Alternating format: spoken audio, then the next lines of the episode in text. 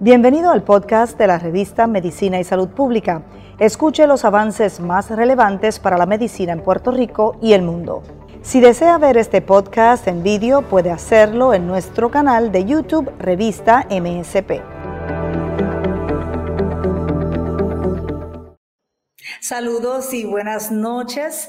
Quizás usted ha escuchado hablar de la dieta cetogénica o keto.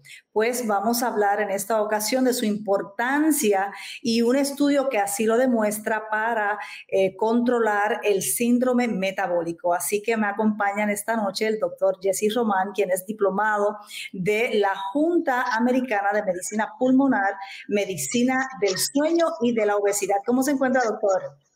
Feliz de estar con ustedes, contento. Claro que sí, este tema es bien interesante y sobre todo eh, no solamente porque esa dieta es muy conocida, eh, además de proveer beneficios para reducir el peso, tiene otros beneficios grandísimos para la salud del ser humano. Así que vamos a compartir también con otros dos médicos quienes son residentes de la Unidad de Medicina de Familia del Hospital Bella Vista. Me acompaña también el doctor Michael Angulo e Isamar Caro. Y ya tenemos por ahí al doctor Angulo y a la doctora Caro. ¿Cómo se encuentran? Bien, usted, gracias por tenernos acá en el día de hoy. Qué bien, y bueno, vamos a poder conversar un poco sobre un estudio también que ustedes han realizado que es bien importante, pero antes un poco hay que definir, ¿verdad?, qué es la dieta cetogénica y también qué es el síndrome metabólico. Así que, doctor Román, nos gustaría que introdujera ambos temas. Claro, eh, el síndrome metabólico, para empezar por la patología, ¿verdad? Es eh, básicamente una epidemia hoy en día. Eh, la causa que de este síndrome es resistencia a insulina. Básicamente está hablando de cinco factores que uno mira en el paciente. Uno es aumento de grasa en el área abdominal, aumento de la presión arterial, eh, una baja, ¿verdad? Una caída en el HDL o lo que la gente llama erróneamente colesterol bueno, un aumento en los triglicéridos, ¿verdad? Y tener una glucosa elevada o que el paciente esté en medicamentos para diabetes o que tenga datos que hablen de resistencia a insulina. Tener estos factores, ¿verdad? Este, dos o tres de estos factores aumenta marcadamente el riesgo de enfermedad cardiovascular, entiéndase infartos al corazón y entiéndase, strokes, ¿verdad? Inclusive también se puede asociar con otras patologías, incluyendo que aumenta el riesgo de algunos tipos de cáncer. Este, la, dieta cetogénica, ¿verdad? O, esta dieta baja en carbohidratos cetogénicas es una dieta donde se restringen los carbohidratos hasta el punto que el cuerpo comienza a usar grasa como principal fuente de energía. ¿verdad? Como parte de este proceso, nuestro hígado, a partir de la grasa, produce unas moléculas que se llaman eh, cuerpos cetónicos, ¿verdad? La principal de ellas se conoce como beta hidroxibutirato y esta molécula de cetona es un combustible espectacular para muchas células de nuestro cuerpo, en especial para nuestro cerebro. Esa dieta para el que es diabético, el que padece de diabetes, es bien importante, pero también es importante para muchos otros pacientes. Me gustaría un poco introducir también el estudio. ¿Cómo fue que ustedes pudieron relacionar esta dieta con un impacto sobre ese síndrome metabólico en los pacientes. Así que voy a pasar el batón a la doctora Caro y al doctor Angulo. No sé cuál de los dos quisiera comenzar a explicar eh, cómo realizaron el estudio, cuál fue la meta, con, con quiénes lo realizaron este, la doctora Paola Daza, que no ha podido estar aquí presente, y esta servidora, tenemos, en, eh, una encomienda en nuestra residencia de medicina de familia de realizar un estudio de investigación.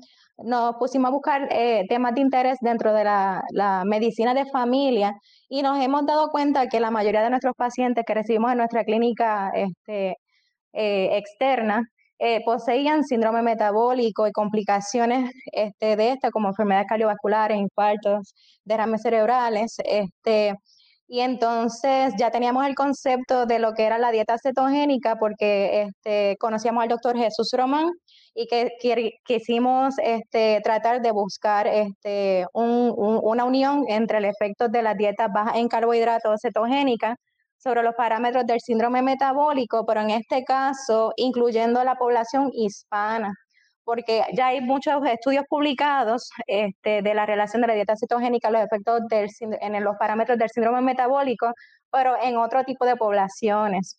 Y en la mayoría de las encuestas se ha determinado que las, eh, la comunidad de mayor eh, incidencia en el síndrome metabólico ha sido la comunidad hispana e incluso uno de los estudios que revisamos, casi el 40-41% de la población eran mujeres este, puertorriqueñas en otro de los estudios. Así que nos, nos acercamos al doctor Jesús Román para comenzar a, hacer esta investigación. Pero ustedes realizaron el, el, estudio con puertorriqueños o utilizaron también puertorriqueños en Estados Unidos? No, solamente los puertorriqueños este, que, que viven acá localmente en Puerto Rico. Pues el doctor Angulo, me gustaría saber cuánta es la prevalencia o el doctor Román de este síndrome metabólico en Puerto Rico, porque sabemos que por lo menos la diabetes es prácticamente una epidemia en nuestra población, pero ¿qué por ciento quizás de esos pacientes tienen el síndrome metabólico? En, Estados Unidos se dice que 34% de la población tiene metabolic syndrome.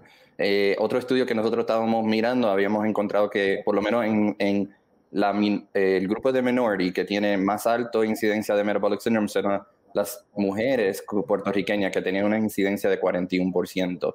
Y pues la, la prevalencia de, de metabolic syndrome en, en, los puertorriqueños está entre esos dos números, entre 34 y 41%. Wow, y antes de ir a, los hallazgos y esa experiencia con los pacientes, quiero regresar con el doctor Román eh, un poco para ver a qué factores le podemos atribuir esos datos. Y pues uno que se me ocurre, ¿verdad? Es nuestra dieta criolla, caribeña, rica en carbohidratos, pero ¿hay algún otro factor genético o externo ambiental que contribuya a eso? Claro que sí, es una excelente pregunta. Definitivamente hay factores genéticos, gente que tiene predisposición, ¿verdad? A resistencia a insulina, que es la causa del síndrome metabólico, ¿verdad? Vemos familias donde papá y mamá tienen obesidad o tienen resistencia a insulina o tienen síndrome metabólico, ¿verdad? Y los hijos tienden a, a tener esas características o esos síntomas o esa enfermedad también. Sin embargo, el detonante principal es estilo de vida, principalmente eh, dieta. Si vemos la obesidad, el sobrepeso, el síndrome metabólico y la resistencia a insulina vienen en un aumento marcado en los últimos 30 a 40 años y corresponde al aumento desmedido en, comida procesada y cargada de azúcares y carbohidratos. Cuando vemos, eh, eh, hace básicamente 40 años atrás, se comenzó una campaña antigrasa con el propósito de disminuir la enfermedad cardiovascular. En este mismo periodo, mientras bajamos la grasa en la dieta, aumentamos marcadamente el consumo de azúcares, carbohidratos y harina, como lo muestra la base de la pirámide alimenticia que eh, estuvo años con nosotros, ¿verdad? Como la guía. En ese mismo tiempo, cuando vemos la gráfica, vemos alcanzamos los niveles más altos en la historia de obesidad y junto con obesidad, síndrome metabólico y resistencia a insulina. Por lo tanto, tenemos un factor genético, definitivamente gente que tiene predisposición genética, pero el detonante es el ambiente. Cuando hablo del ambiente me refiero a la forma en que comemos, a la forma en que nos movemos, la forma en que dormimos, pero principalmente nutrición. ¿No? El sedentarismo, ¿verdad? Y nuestro estilo de vida hoy día eh, más cómodo, más apegado a la tecnología, más apegado al aparato del televisor, etcétera, donde no se hace la actividad eh, física requerida. Así es.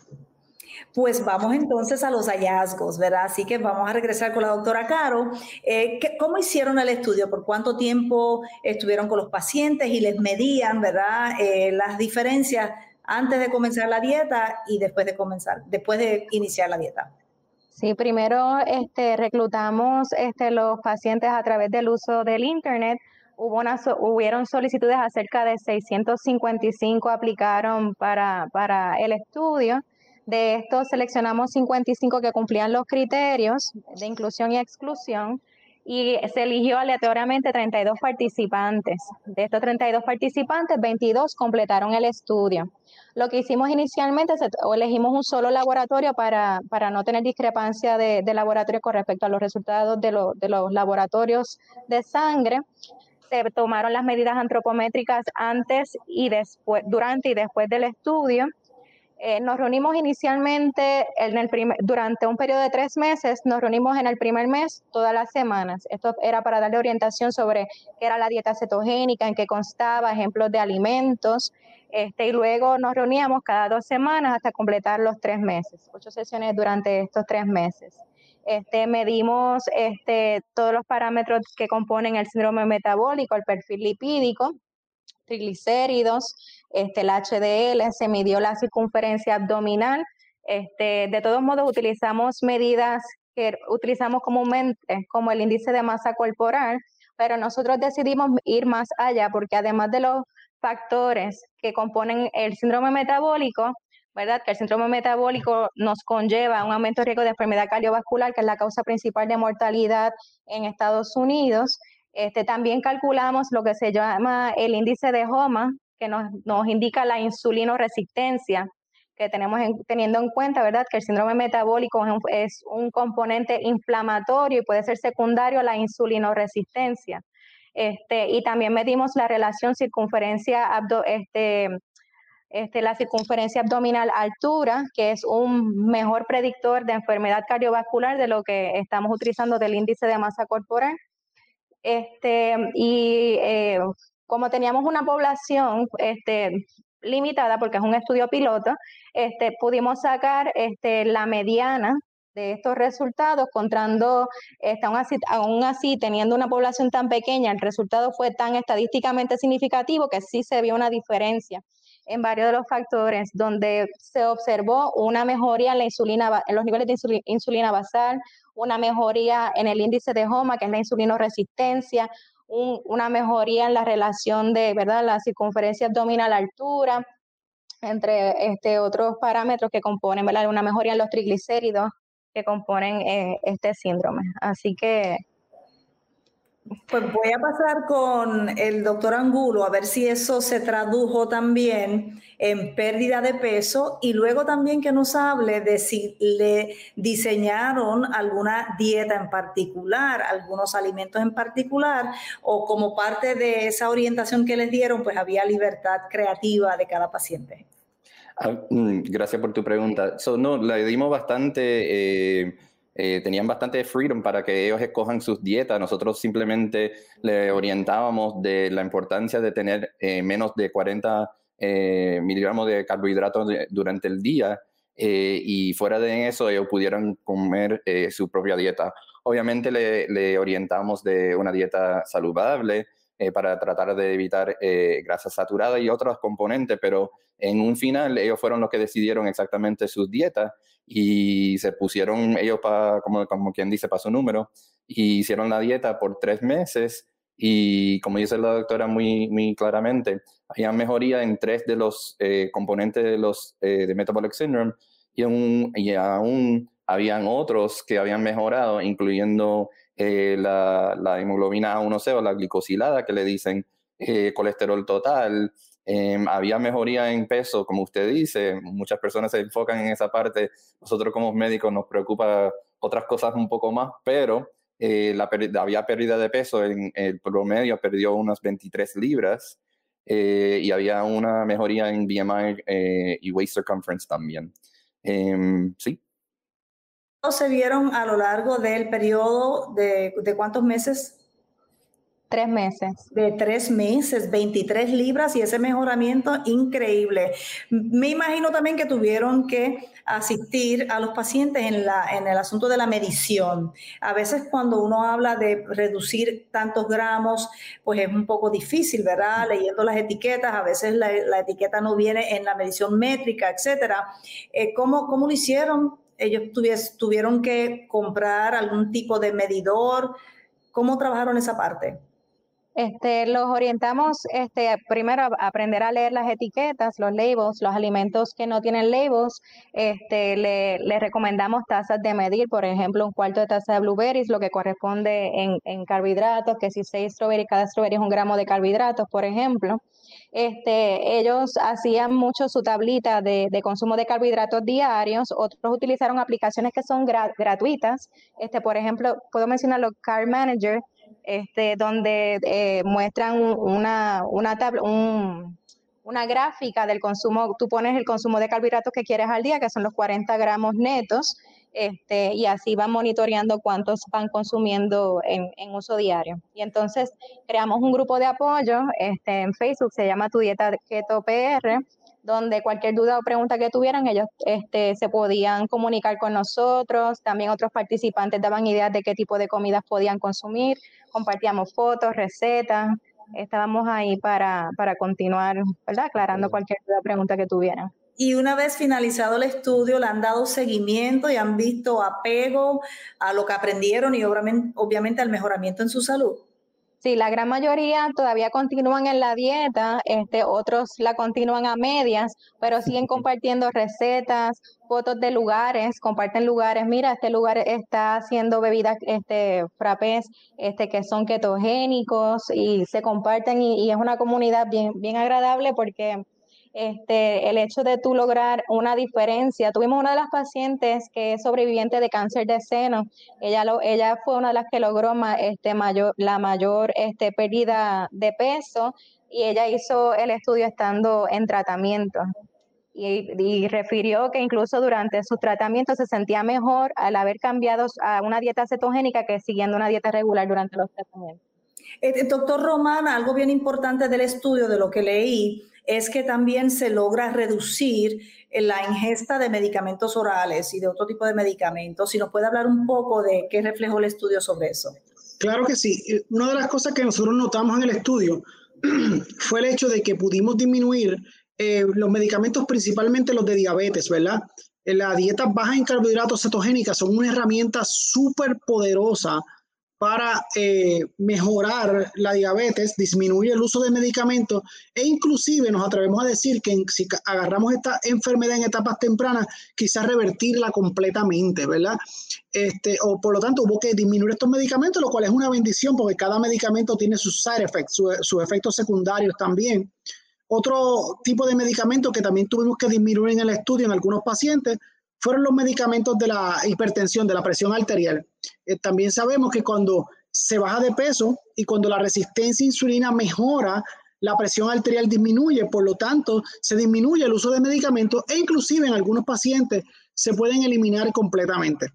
Eh, yo veo una gran posibilidad de aplicar esto ahora, sobre todo en la pandemia, donde muchas personas, según otros estudios, han incluso aumentado hasta 20 libras. Ese es el estudio a nivel de los Estados Unidos. Yo me imagino que se puede extrapolar. Y usted es un especialista en obesidad. En Puerto Rico, más allá del síndrome metabólico, pudiese beneficiarse una gran cantidad de personas con otras condiciones utilizando esta dieta. Claro que sí. Inclusive las aplicaciones de estas dietas van, síndrome metabólico definitivamente está súper estudiado. El diabetes, eh, no usar una dieta baja en carbohidratos o cetogénica en un paciente con diabetes quizás debiera considerarse malpractice ese nivel, porque restringir carbohidratos en estos pacientes, la mejoría es gigante. Eh, otras aplicaciones que tiene son condiciones neurológicas como Parkinson, Alzheimer, convulsiones, que fue la primera indicación que tuvieron este tipo de alimentación. Estamos hablando de 1920. Eh, otras aplicaciones que tienes ovario poliquístico, ¿verdad? Ya que el ovario poliquístico está estrechamente ligado a resistencia a insulina, ¿verdad? Todas las condiciones que tienen como base hiperinsulinemia, o sea, exceso de insulina y resistencia a insulina, tienden a mejorar cuando usamos una dieta ketogénica. Y son muchas, y son las más comunes en la sociedad moderna, recapitulando obesidad, síndrome metabólico, diabetes, hígado graso, hipertensión, condiciones neurológicas como Alzheimer, Parkinson, algunos tipos de cáncer que tienen una estrecha relación con exceso de insulina, como es cáncer de seno, eh, colon y próstata también, ¿verdad? Por lo tanto, las aplicaciones son muchísimas y se están estudiando eh, básicamente todos los años. Otra pregunta podría ser, ya que vemos que abundan en la internet toda clase de dieta diseñada, ¿verdad? Como quien dice, ¿verdad? Que todo el mundo la pudiese usar. ¿Tiene que haber supervisión médica para el uso de esta dieta y por lo menos para monitorear su impacto? Eh, si es un paciente, ¿verdad? Con diabetes o hipertensión, quizá necesita seguimiento médico porque probablemente el médico tiene que guiar lo que es la disminución de medicamentos o la eliminación de medicamentos. Pero si es un paciente que quiere hacerlo para bajar de peso, mejorar su salud, es algo que puede educarse y puede hacerlo él mismo, ¿verdad? Si hay medicamentos envueltos, sería bueno que hubiese un profesional de la salud para guiar el descalation o la disminución de los medicamentos o la eliminación de los medicamentos, ¿verdad? Y ciertas condiciones como seizures, como convulsiones, ¿verdad? Eh, pacientes que lo están usando como ayudante para cáncer, pacientes que lo están usando para condiciones neurológicas, quizás necesitan un seguimiento médico, pero para las personas eh, eh, por ahí que solamente quieren mejorar su salud, bajar de peso, es algo que pudieran aprender y aplicarlo porque es un estilo de alimentación saludable, donde disminuimos carbohidratos y generalmente usamos eh, comida real, no comida procesada. Pues me gustaría regresar con la doctora Caro y también con el doctor Angulo a ver si la próxima etapa, ¿verdad? ¿Cuándo la, harían y si van a reclutar y, están eh, disponibles para ya comenzar a reclutar para esta segunda etapa. Doctora Caro. En realidad, este fue nuestro estudio piloto. lo estamos este, tratando de promocionar a la comunidad, a ver si se crea el interés, para ver si eh, otras personas que tengan los recursos quieren hacer este estudio con mayor cantidad este, de personas, de participantes, este, que tengan la oportunidad, este, por ejemplo, nosotros medimos la cetosis en orina que tengan la oportunidad de medir este, la cetosis en sangre, que es el gold standard para medir este, cuando estás en, cetosis. Em, así que le dejamos la puerta abierta a la comunidad médica y a la comunidad científica para, para ya, este, tomar el interés este, en, en, en buscar una alternativa este, a, a, los medicamentos para la prevención de estas condiciones que son una de las causas principales de mortalidad en nuestro país, podemos, pudiéramos decir a nivel mundial. El doctor Angulo, mencionaron el que es el primer estudio hecho específicamente con la población puertorriqueña. ¿Cuán importante es eso, verdad? Eh, primero para nuestra comunidad, para nuestros pacientes y que también quizás se pueda eh, exportar esa información o divulgar esa información en Estados Unidos y otros lugares donde también hay población puertorriqueña. Yo creo que sería sumamente importante enseñar que en esta población esta dieta fue exitoso. Eh, primeramente, empezamos que la prevalencia de la enfermedad del síndrome metabólico es sumamente alta en esta población. So, requiere un tratamiento más allá que se estaba haciendo anteriormente. Eh, muchos médicos, una cosa de que, siempre hablamos entre yo y la doctora Caro y la, la doctora Daza, siempre es que por lo menos más que yo que otros, eh, siempre eh, no les recomendaba esta dieta a mis pacientes, porque no, la verdad que no la, no la, conocía, no lo conocía y no sabía lo, beneficioso que es la dieta para las personas con estas condiciones. Y pues es importante que nosotros nos educamos nosotros primeramente para entonces darle la información correcta a nuestros pacientes y mejorar la, salud de la, eh, de la comunidad. Em, y una parte de lo que nosotros enfrentamos era otros médicos en la comunidad que tal vez no estaban eh, de acuerdo con sus pacientes inicialmente empezar esta dieta, pero habían visto la mejoría y ahora de pronto eh, pues están eh, recomendando esta dieta para sus otros pacientes que tal vez no estaban ni parte del estudio, pero van a ver como los efectos de Ripple entre la comunidad con utilizando esta dieta. Claro, tanto más importante divulgar la información y sobre todo los resultados de este estudio, que aunque como ustedes señalan piloto, pues es clara la tendencia. Doctor Romano, usted mencionó que el no recetarla es prácticamente una impericia médica. Entonces mi pregunta es, eh, ¿cómo van a ser para poder llegar esta información principalmente a los médicos de cabecera, a los médicos de familia e incluso a los endocrinólogos y otras especialidades que trabajan con estos pacientes de síndrome metabólico. Claro, nosotros estamos haciendo el esfuerzo. Esta fue una de las razones de hacer el estudio. Cuando los médicos residentes se acercaron a mí eh, para iniciar el estudio, me llené de alegría porque no había nada publicado en, población hispana puertorriqueña, ¿verdad? Así que eso fue parte de los propósitos, dar a conocer la data científica, que no es una dieta de moda, es algo que se ha estudiado, ¿verdad? Que yo no quiero que los profesionales de la salud lo vean como una herramienta, este, que la tienen ahí disponible y muchas veces por falta de conocimiento sobre este estilo de alimentación no la usan. pero es una herramienta poderosa, ¿verdad? Este, yo creo que el estudio fue básicamente para los profesionales de la salud, ¿verdad? Poder que la vean como una herramienta y programas como este, donde nos dan la oportunidad, ¿verdad? De decir lo que hicimos, ¿verdad? Nos sirven para educar a colegas y otros profesionales de la salud para que lo vean como una herramienta.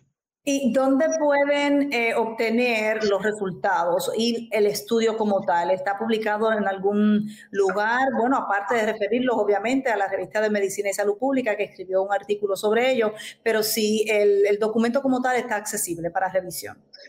Estamos trabajando para publicar el artículo, lo que pasa es que somos residentes y estamos estudiando para nuestro board, que es ahora en este mes, este, pero ya está parcialmente completado. Este, para poder someterlo entonces a, alguna, alguna journal de prestigio para que poder difundir este tipo de información y que sea compartido dentro de toda la comunidad médica. Claro, y tan pronto eso ocurra, pues por supuesto, acá en la revista de Medicina y Salud Pública también nos hacemos eco y también pues lo publicamos. Doctor, si quisiera finalizar con algún consejo a esos pacientes que nos están viendo, que también tienen el síndrome metabólico eh, y que no pudieron participar del estudio y que quizás eh, no han considerado el poder modificar su estilo de vida y sobre todo esa dieta. Sí, claro que sí. Eh, es un. que yo les digo a los pacientes que tienen síndrome metabólico, obesidad, resistencia a insulina, que la raíz del problema está en estilo de vida, principalmente lo que comemos, ¿verdad?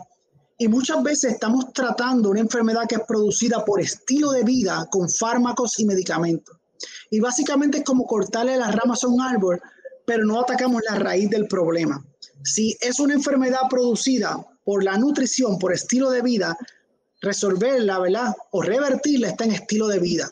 Cambiar lo que comemos, movernos más, dormir de calidad, van a lograr revertir este síndrome. Y la restricción de carbohidratos es una herramienta poderosa para revertir este síndrome, como lo prueban múltiples estudios científicos. El de nosotros fue el primero en población hispana de, eh, de boricuas, de, de, puertorriqueños, pero esto se ha probado en otros estudios, principalmente en los Estados Unidos. es una herramienta. Pues muchísimas gracias por haber compartido la información y haber dado otra razón para abrazar la dieta keto, que no es solamente rebajar, bajar de peso, sino es mejorar la salud eh, global del ser humano. Muchísimas gracias a los tres y mucho éxito. Ya esperamos que nos notifiquen sobre la publicación del estudio para también eh, hacer otra entrevista sobre ese particular. Muchísimas gracias. Gracias. Gracias a ustedes. Bueno, y al público esperemos que puedan compartir esta información y nos sigan en todas las redes sociales bajo arroba revista MSP. Será hasta una próxima ocasión.